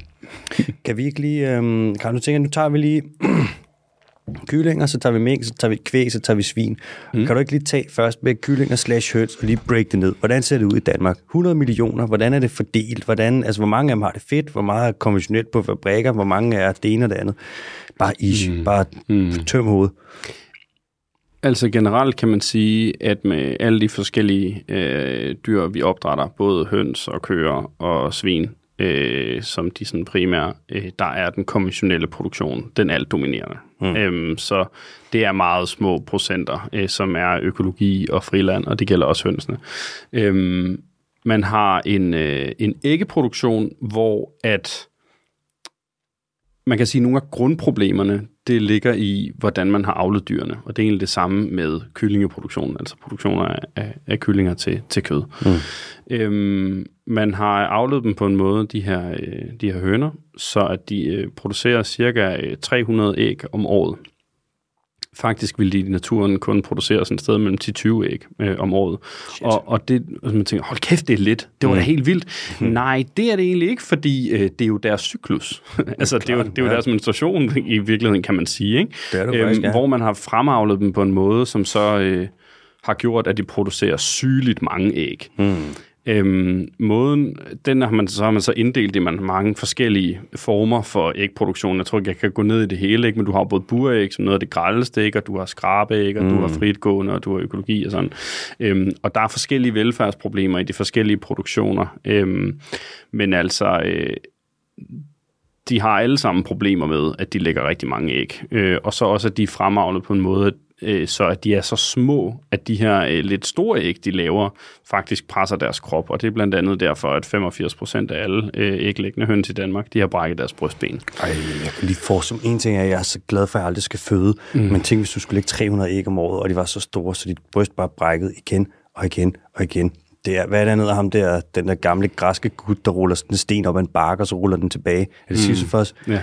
Sådan noget i den dur. Det er ham bare være mm. hele tiden. Man brækker det, knoglerne igen og igen. Det være forfærdeligt. Det er, det er meget voldsomt. Øhm, og øh, ja, de... Øh, de har en hel del forskellige velfærdsproblemer. Så er der jo selvfølgelig også det, at når man øh, som en burhøn for eksempel lever på et areal, som øh, i Danmark svarer til et A4-ark plus et postkort, øh, så har man jo ikke særlig meget mulighed for at være høn. Mm. Altså, man har ikke mulighed for at, øh, at støvbade, som de rigtig gerne vil. Øh, de har ikke sådan mulighed for at, at sprede vingerne og øh, løbe rundt og lege og gøre ting, som høner gerne vil gøre, når at øh, de har øh, et naturligt liv. Mm. Øhm, mange af de samme problemer er, er gældende for, for skrabeæg. Øhm, og faktisk kan man sige, har vi en lidt ekstraordinær situation lige nu, særligt på æg, fordi øh, alle øh, hønerne har så voldsomme lidelser i forbindelse med de her øh, brystbensbrud, at dyrenes beskyttelse faktisk har besluttet at fjerne deres øh, anbefalet af dyrenes beskyttelsesmærke fra alle æg i Danmark. Alle æg? Ja, øh, de, det er meget historisk for den organisation, fordi de jo ellers ikke sådan meget sådan, øh, øh, hvad kan man sige... Øh, anti-dyreproduktion. Der er nogle lidt mere hardcore øh, organisationer, der er uden dyrenes beskyttelse. De er jo meget sådan, at vi mærker den gode pølse og mm. øh, det gode æg og sådan noget. Ikke? Klart. De har simpelthen valgt at sige, at vi mærker ikke nogen øh, i Danmark, øh, så længe at, at vi har det her problem. Ja. Så, det, så det er ret vildt.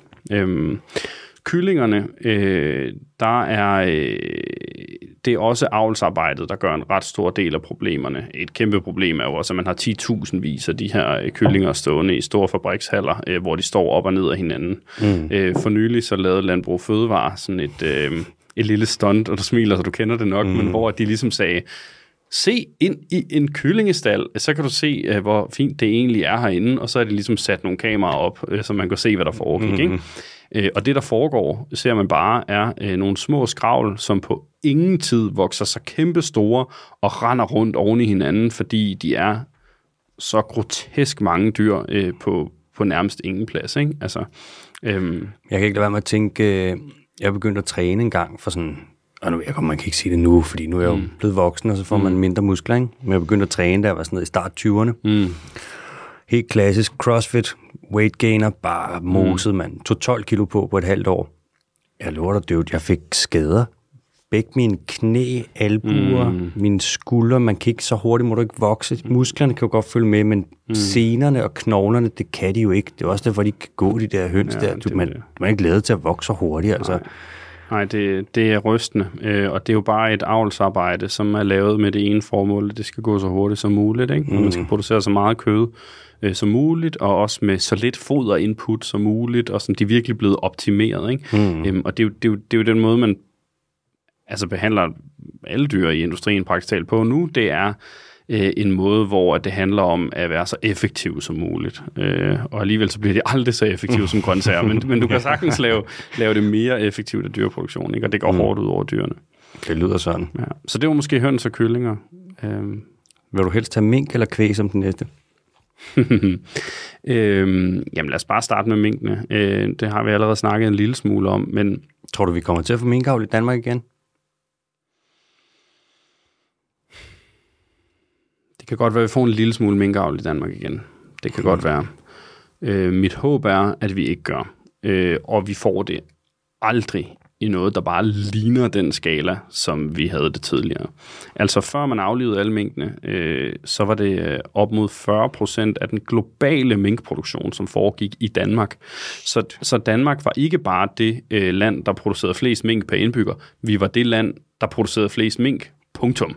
Altså, så vi var en total minknation, og der var mange, der ikke havde opdaget det, ikke? Øhm, fordi ja. vi, vi havde det der sådan, det skifter lidt fra år til år med sådan noget 14-17 millioner mink producerede vi mm. øh, om året, ikke?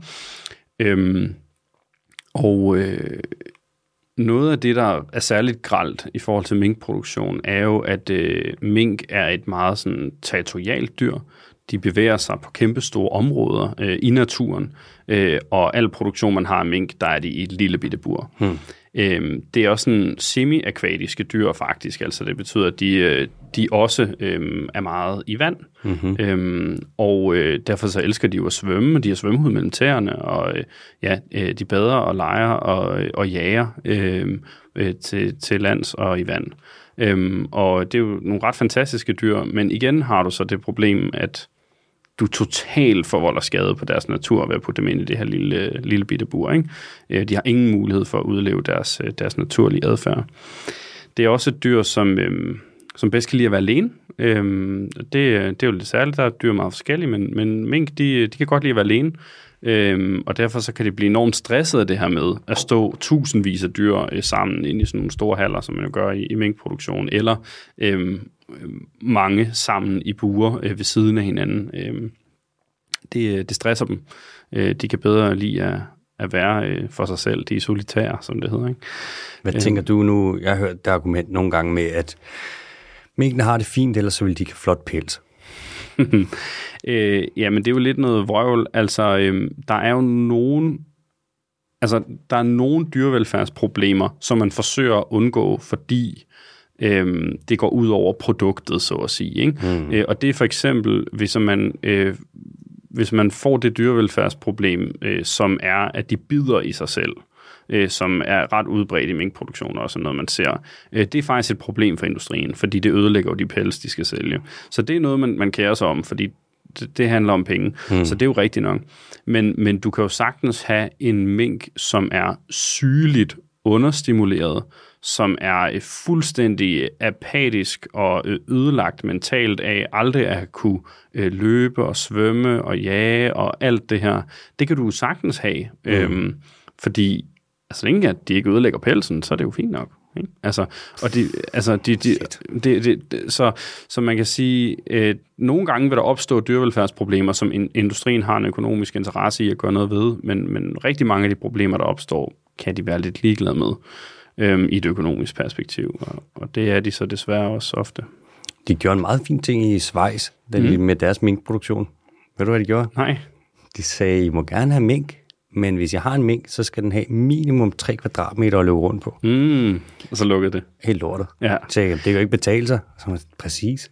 Men det er, jo, det er jo meget interessant, ikke? Fordi øhm, Dyreetisk Råd, de har også lavet sådan en ny øh, vurdering af minkproduktion i Danmark, som, som jeg læste. Øhm, og øh, der sagde de jo også, at produktion af mink, som det foregår i dag, er ikke dyreetisk ansvarlig. Altså, så man skal ligesom have en anden type produktion. Mm. Øh, så du skal have nogle... De har så ikke defineret præcis, hvordan. Så nu er det bare mig, der jammer, ikke? Men mm. det kunne jo være væsentligt større buer, måske et lille, et lille bassin, men lidt vand, vand, eller, ja. ja, der kunne være lidt forskellige ting, som kunne stimulere dem. Mm. Det var aldrig kunne løbe rundt. Det vil være alt for dyrt. I forvejen er det jo sindssygt dyrt at købe en, øh, en minkpels, ikke? fordi der skal rigtig mange dyr til bare én frakke. Mm. Øhm, så, så, så det vil aldrig kunne løbe rundt. Øh, og, og det er jo også derfor, at, øh, at mange dyrevelfærdsorganisationer øh, og politikere rundt omkring i verden i overvis har sagt, at den her produktion skal bare lukke. Den skal lukke fuldstændig. Den skal forbydes. Det er et overflødigt luksusprodukt, og man kan nemt øh, replikere det med øh, nogle sådan øh, pelslignende produkter. Øh, og øh, det, du kan ikke have den her produktion, uden at folk volde stor skade på dyrene. Det er også sådan lidt Danmark, vi sakker lidt bagud, ikke? Mm. Også nu kan man sige, nu er det både Italien, og det er Frankrig, og så er det jo... Mm.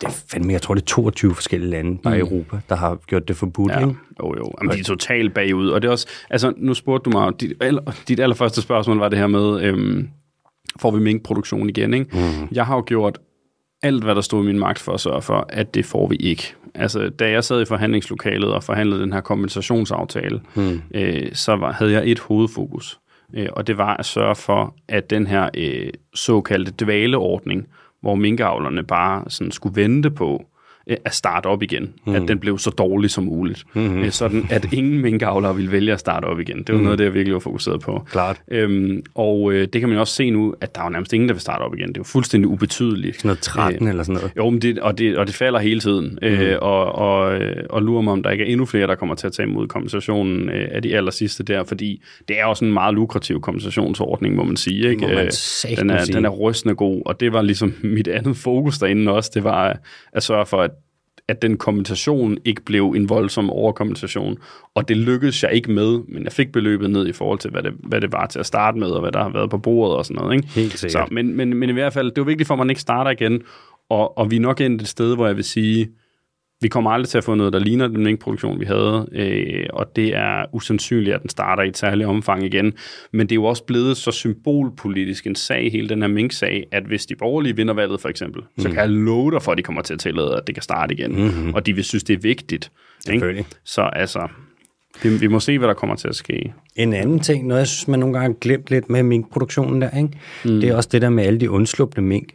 Man har jo skudt årligt, i, øh, så har du skudt 2.000 mink i Danmark, og mm. det er, hvad der er blevet rapporteret ind. Mm. Så er der jo selvfølgelig alle dem, der ikke bliver rapporteret ind. Mm. Og man skal altså ikke glemme, at minken, det er et nordamerikansk dyr. Den hører ikke til i Danmark. Altså, vi har jo vidderligt importeret den, det er et mm. amerikansk dyr. Ja. Når den slipper ud, sådan en stor mink kan komme op på næsten halvanden kilo. Jeg lover dig, den kan lave noget ravage. Ja. Og i Danmarks i forvejen presset natur, ikke? Mm. og nogle af de områder, hvor der har været mange minkfarme, Nordjylland blandt andet. Mm. Thy Nationalpark, mink, der kommer ind, det er ikke godt, mand. Lille Vilmo og så videre. Det er ikke godt. Altså, vi har bare tusindvis af mink, der har flygtet hver eneste år, og så har de jo bare fri leg. Så er det bare et vildt dyr, der ikke hører til her, en invasiv art, som så render rundt og laver ballade. Ikke? Mm. For hvad? For at man ikke skal gå i, i pille, i flis i Kina. Mm. Det er sådan lidt, kom nu, mand. Og så, er det, jo, så var det også en underskudsforretning til sidst. Og Fuldstændig. Ja, men altså, der, der er virkelig mange ting. Nu snakker vi meget om dyrevelfærden, ikke? men det var jo også en kæmpe øh, ammoniakudledning, der kom fra minkproduktionen. Mm. Og faktisk så har de danske svinebønder øh, virkelig været heldige, at man lukkede minkproduktionen, fordi Danmark øh, så ikke ud til at leve op øh, til vores krav øh, på EU-niveau i forhold til, hvor meget ammoniak vi måtte udlede. øh, og det var meget svært at løse, med mindre om man gjorde noget drastisk ved svineproduktion eller minkproduktionen. øh, så det, at man lukkede minkproduktionen med et snuptag, det har virkelig reddet nogle svinebønders røv. øh, det er lidt en sjov øh, sidehistorie. Kan vide, om de sidder der og så visker et forsigtigt tak. Ja, ja det, jeg tror ikke, der er meget tak til den her regering fra, fra svineindustrien. Det, Nej, det, det er tror jeg. forestille mig, men jeg tror, at nogle af dem har åndet lettet op, fordi man havde faktisk været nødt til at indføre meget skrappere lovgivning på ammoniakområdet, hvis, at, øh, hvis ikke man havde lukket minkproduktionen. Øhm, Hvad med kvæg? Ja, øhm, jamen der er flere ting, ikke? Altså, øhm, der er sket en udvikling over de seneste årtier, hvor færre og færre køer øh, får lov til at være på græs. Mm. Øh, og i dag er det normen, at køer ikke kommer på græs, øh, heller ikke i, altså i sommerhalvåret. Mm. Øhm, og øh, det er et ret stort problem for dem, øh, for deres velfærd. Og noget, øh, noget af det, som er det allermest udbredte, det er, at de får øh, sådan en, øh, en sygdom, øh, som hedder øh, øh, digital meningitis. jeg. Digital dermatitis. Dermatitis, det er det, det hedder. Det er godt, du lige... Jeg var ligesom, hvad fanden er nu, det hedder der? Øhm, som sætter sig ved klovene, øh, blandt andet. Øh, som, Det er betændelse ja, i klovene, du. ja, Det er fucking smertefuldt. ja, Man kan gå ind og tjekke. Der er nogen, øh, fan af den hedder, der er en på YouTube, der laver nogle videoer, hvor han beskærer klove. Hoof GP, tror jeg, han hedder. uh, Sådan en gut. Han er, han er rigtig redneck, mm, men det, jeg ved ikke, hvorfor det er sygt meditativt at se på ham, der bare beskærer klove. mm, Fuck, det kan se slemt ud. Ja. Når han skærer ind der, og du bare har sådan noget, så begynder de bare at rådne, og det er jo af at gå rundt på de der betongulve, mm. det er de jo ikke lavet til. præcis. Så får de virkelig bare, øh, ja, så rådner deres fødder bare. Ja. De går, øh, går i deres egen afføring og sådan noget. Ikke? Det er noget, mm. der skaber problemerne. Ja. Øhm, ja, stort problem. Øhm, og så må man også sige, at for de køer, som øh, ikke kun øh, leverer kød, men som også øh, leverer mælk, er der nogle ret store problemer. Øhm, altså, der er jo sådan et grundvelfærdsproblem, som er i praktisk tale al mælkeproduktion, som er, at man øh, adskiller kalven fra moren øh, meget tidligt øh, i deres liv. I, øh, og når jeg siger meget tidligt, så er det virkelig meget, meget tidligt. Efter en uge eller sådan, ikke? Nej, øh, vi taler 12 timer i konventionel øh, produktion og 24 timer i økologien. 12 timer, jamen, så har de også fået rigelig kærlighed for deres ja, mor. så har de fået masser af moderlig kærlighed. Øhm, ja, det er rimelig, øh, det er rimelig groft, øh, fordi øh, det er jo klart, at man... Øh, at, at dyrene gennem evolution har udviklet et stærkt emotionelt bånd til hinanden, kalven og, og moren imellem, øh, fordi øh, hvis at, at moren var ligeglad med sin kalv, øh, ville den ikke øh, overleve, og hvis kalven var ligeglad med sin mor, så ville den heller ikke overleve. Mm. De har, de har øh, knyttet et stærkt bånd til hinanden øh, evolutionært, øh, som er jo noget, vi kan se på tværs af, af alle pattedyr. Mm-hmm. Øhm, og, øh, og når det bånd bliver brudt, øh, det er der lavet masser af forskning på det her også, øh, er det ret, øh, vold, en ret voldsom oplevelse for dyrene. Der. Ja, det er voldsomt for, øh, for faktisk særligt for møderne også, øh, at få taget deres kalv fra dem. Øhm, og øh, de kan stå og, og øh, mue og ligesom kalde på deres unge i lang tid efter. Øhm, og man skal jo huske, det er sådan lidt fundamental ting, men at en ko laver ikke mælk, fordi den er en ko. Altså en ko laver mælk, fordi den er mor. Mm. Øhm, så den eneste måde, man ligesom kan sørge for, at de her køer producerer mælk, det er ved at inseminere dem og lade dem blive gravide, føde deres kalv, og så tage kalven fra dem, og så tage mælken, ikke, som vi skal bruge. Øhm, og det gør man jo så systematisk gennem hele øh, øh, koens liv, indtil hendes øh, mælkeydelse, som man kalder det, ikke er høj nok, altså hun ikke producerer nok mælk, øhm, og så bliver hun til kød. Mm. Øhm, og der er jo bare det her grundproblem med, at man har systematiseret den her adskillelse af, af kalv og mor, sådan at det, øh, det er nok øh, det største problem, du har i mælkeindustrien. Der er også flere ting i forhold til deres pladskrav og alt det her, man kunne snakke meget om, ligesom vi ser med alle de andre dyr. Yverbetændelse Men, øh, også, ikke? Men, Jo, det er en anden ting, ikke? Det er jo i forhold til avlsarbejdet også. Mm. Det her med, at man har øh, igen avlet dyret til at være så effektiv som muligt, så man har avlet nogle køer frem, som producerer sindssygt meget mælk. Det er også det der med, når... Øh, når man hører, øh, det bliver sådan forsvaret, det der med, at vi skal jo mælke dem, fordi vi bliver nødt til at mælke dem, fordi ellers så kan de jo, de, de, ellers så får de ondt og sådan noget. Ja, ja, det er jo fordi, de er fremavlet til at producere Ja, fuldstændig vanvittige mængder mælk, og fordi man har taget deres kalv fra dem, ikke? Det er skørt. Jeg var, øh, jeg var malkedreng en gang. Mm. Op, der skulle tjene penge til Langlands Festival for mm. mange, mange, mange år siden. Ja. Og jeg var, øh, der var på et tidspunkt en ko, der kom ind. Så står der sådan en malkegrav, og så er der køer, der ligesom går ind på hver side, og så har du, skal du oversætte kopperne på der og malke for. Og sådan, jeg lover dig, jeg kan malke for sindssygt. Mm. Og der kom på et tidspunkt en ko ind, hvor der er gået hul på den ene af dens patter. Og så mm. kører der bare en stråle af mælk ud. En lille stråle af mælk, der bare står og strænder ud. Nærmest som hvis du... Kan du huske det der, nogen kunne i folkeskolen, når de tabte tænderne, og skulle lige blive blæst vand eller et eller andet ud, der var et tabt tand. Det var sådan bare fra en pat. Ej. Og den kørte konstant Det er så hurtigt mælken bliver produceret. Det var fra en af de fire patter, ikke? Mm. Jeg lover dig, der er smæk på. Hvad er det, 50 liter eller sådan noget, sådan en kan give om dagen? Det er absurd. Det er for meget. Det er, det er voldsomme mængder. Mm. Øh, og øh, ja, det er ikke godt for dem. Øh, og man kan også nogle gange se det på den måde, de går på, nogle af køerne, at de er, øh, altså, de er sådan de er lidt øh, små øh, med store yver, eller sådan, det, det, det er som om, der er noget, der er forkert her. Også kig øh, på øh, altså, de beslægtede dyr i naturen. Kig på en bison eller en gaver eller et mm. eller andet. Se på sådan en, en hund der, en ko, mm. der er, øh, altså, giver mælk. Mm. Den, de der patter, så store er de overhovedet ikke. Det er noget, vi har avlet frem. Det ser også enormt ud, ikke? Men jo, vi jo. tænker sådan, om det er normalt, sådan skal den se ud, sådan en der. Ja. Sådan, det skal den altså ikke. Nej, det, det er ja. os, der har lavet ballade. Det er det virkelig.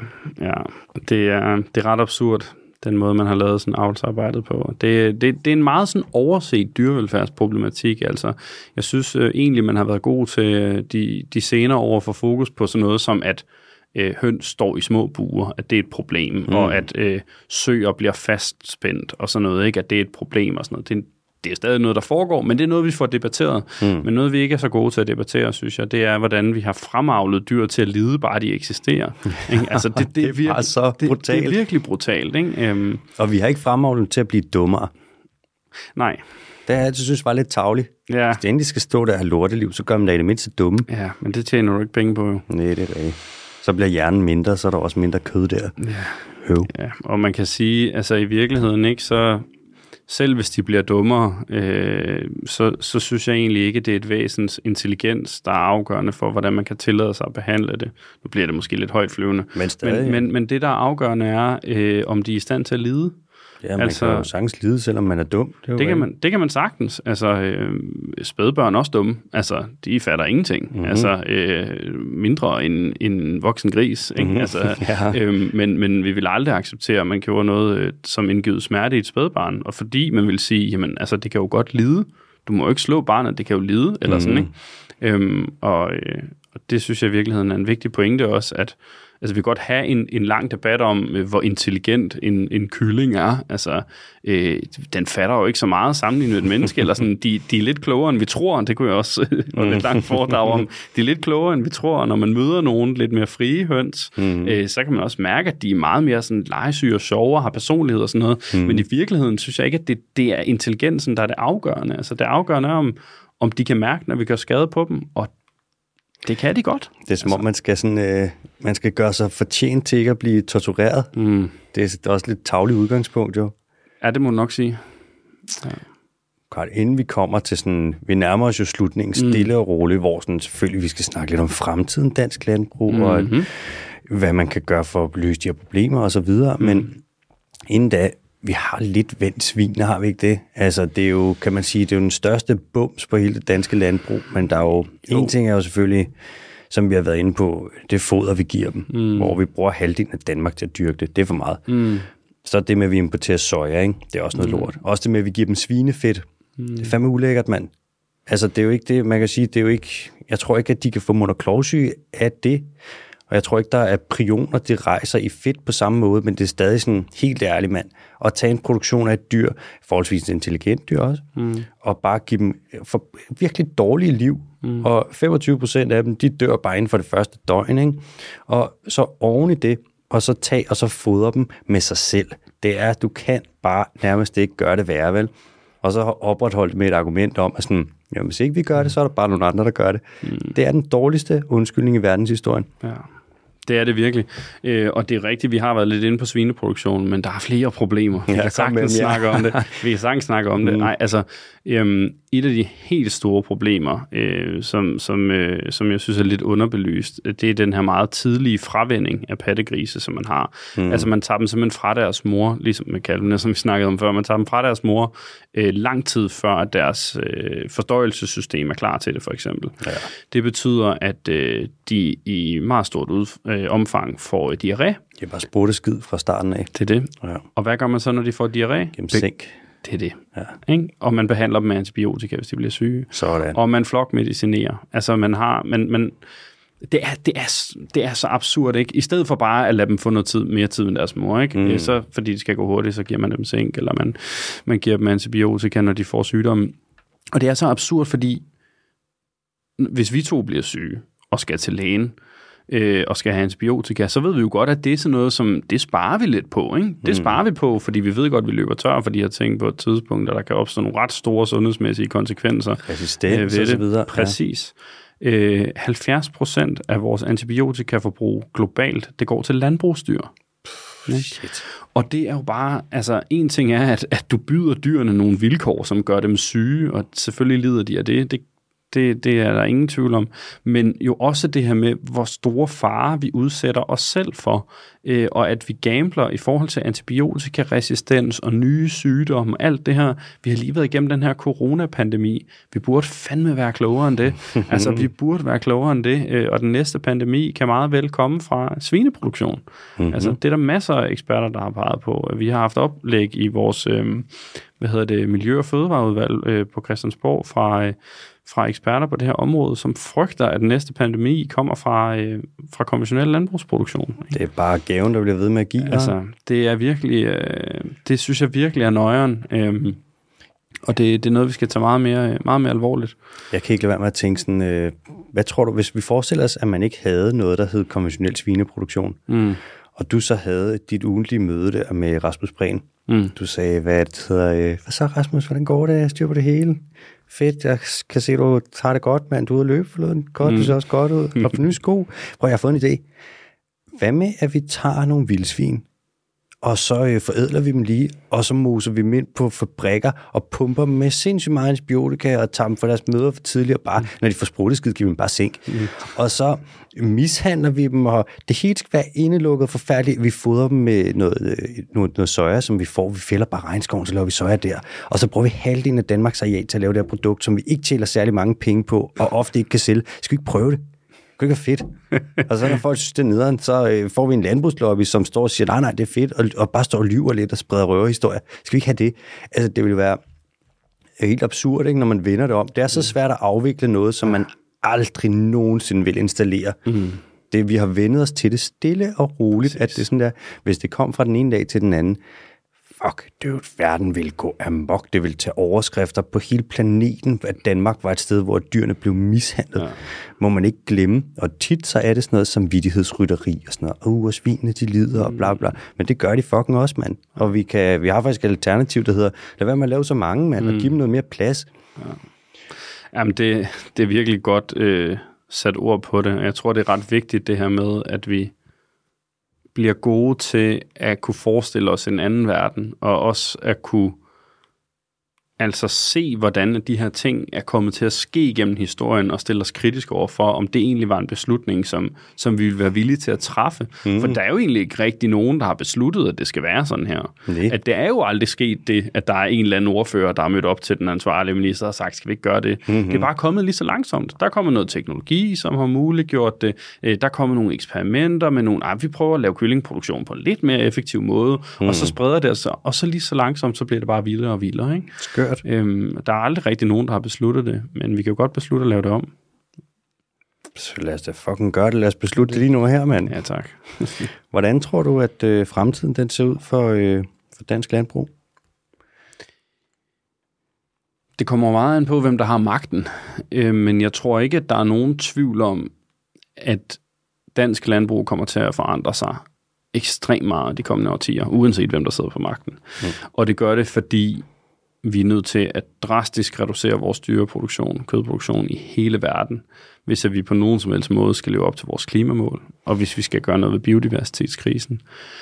Øhm, og så tror jeg også, at der kommer til at være så mange gode alternativer til det, vi spiser i dag, at der er mange flere, der vil vælge det fra selv. Mm. Altså en ting er de politiske beslutninger, men alle de nye plantebaserede alternativer, der er til kød øh, og mælkeprodukter, øhm, de bliver billigere og billigere, de bliver også mere og mere effektive, øh, de bliver mere og mere velsmagende, de minder mere og mere om kød. De kommer til at øh, virkelig kunne revolutionere det her marked. Og så er der jo også sådan noget som, øh, altså produkter, som rent faktisk er kød. Øh, som nogle gange bliver det kaldt øh, laboratoriekød, eller clean meat, eller hvad mm, det nu mm, kan være. Ikke? Klar. Øh, som jo kan ende med at revolutionere vores fødevareproduktion på ingen tid, mm. hvis man lykkes med at lave nogle produkter, som er billigere end øh, det kød, der kommer fra dyr. Mm-hmm. Fordi så snart, at du får valget mellem oksekød, der kommer fra en okse, og oksekød, som er sådan kunstigt produceret. Dyrket, ja. Ja, hvor at, at øh, det sidste, altså det dyrefri kød, det er billigere, så vil der være rigtig mange forbrugere, der begynder at gå den vej. Også selvom at der er mange i dag, der, der øh, nok synes, at det lyder mm. lidt klamt og mærkeligt, og de vil ikke spise noget, der er unaturligt, så er jeg bare ikke til kun i tvivl om, at når først det er billigere, så kommer det til at rykke helt vildt.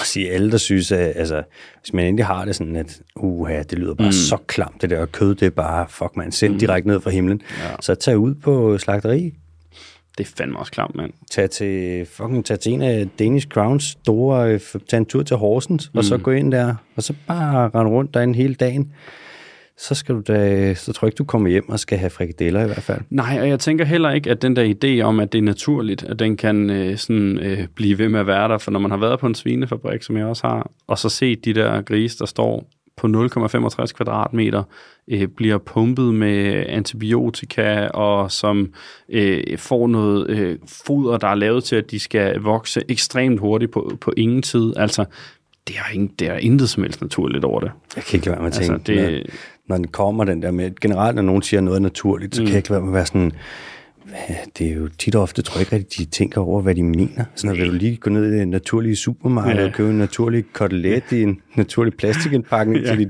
naturlige komfur, eller hvad? Præcis, og ind og optage en meget naturlig podcast i en helt naturlig mikrofon, som Præcis. bare, altså, jeg, mener, det er jo, det ja, jeg synes i virkeligheden, det er lige meget om det naturlige. Det er bare for at sige, hele ideen om, at det skulle være naturligt. Det vi gør i dag er jo helt absurd. Altså naturligt ja. blev bare parkeret for 30.000 år siden. Ja, ja. Derfra der har det været, så kan vi kalde det kulturligt mm. eller et eller andet. Mm. Ikke?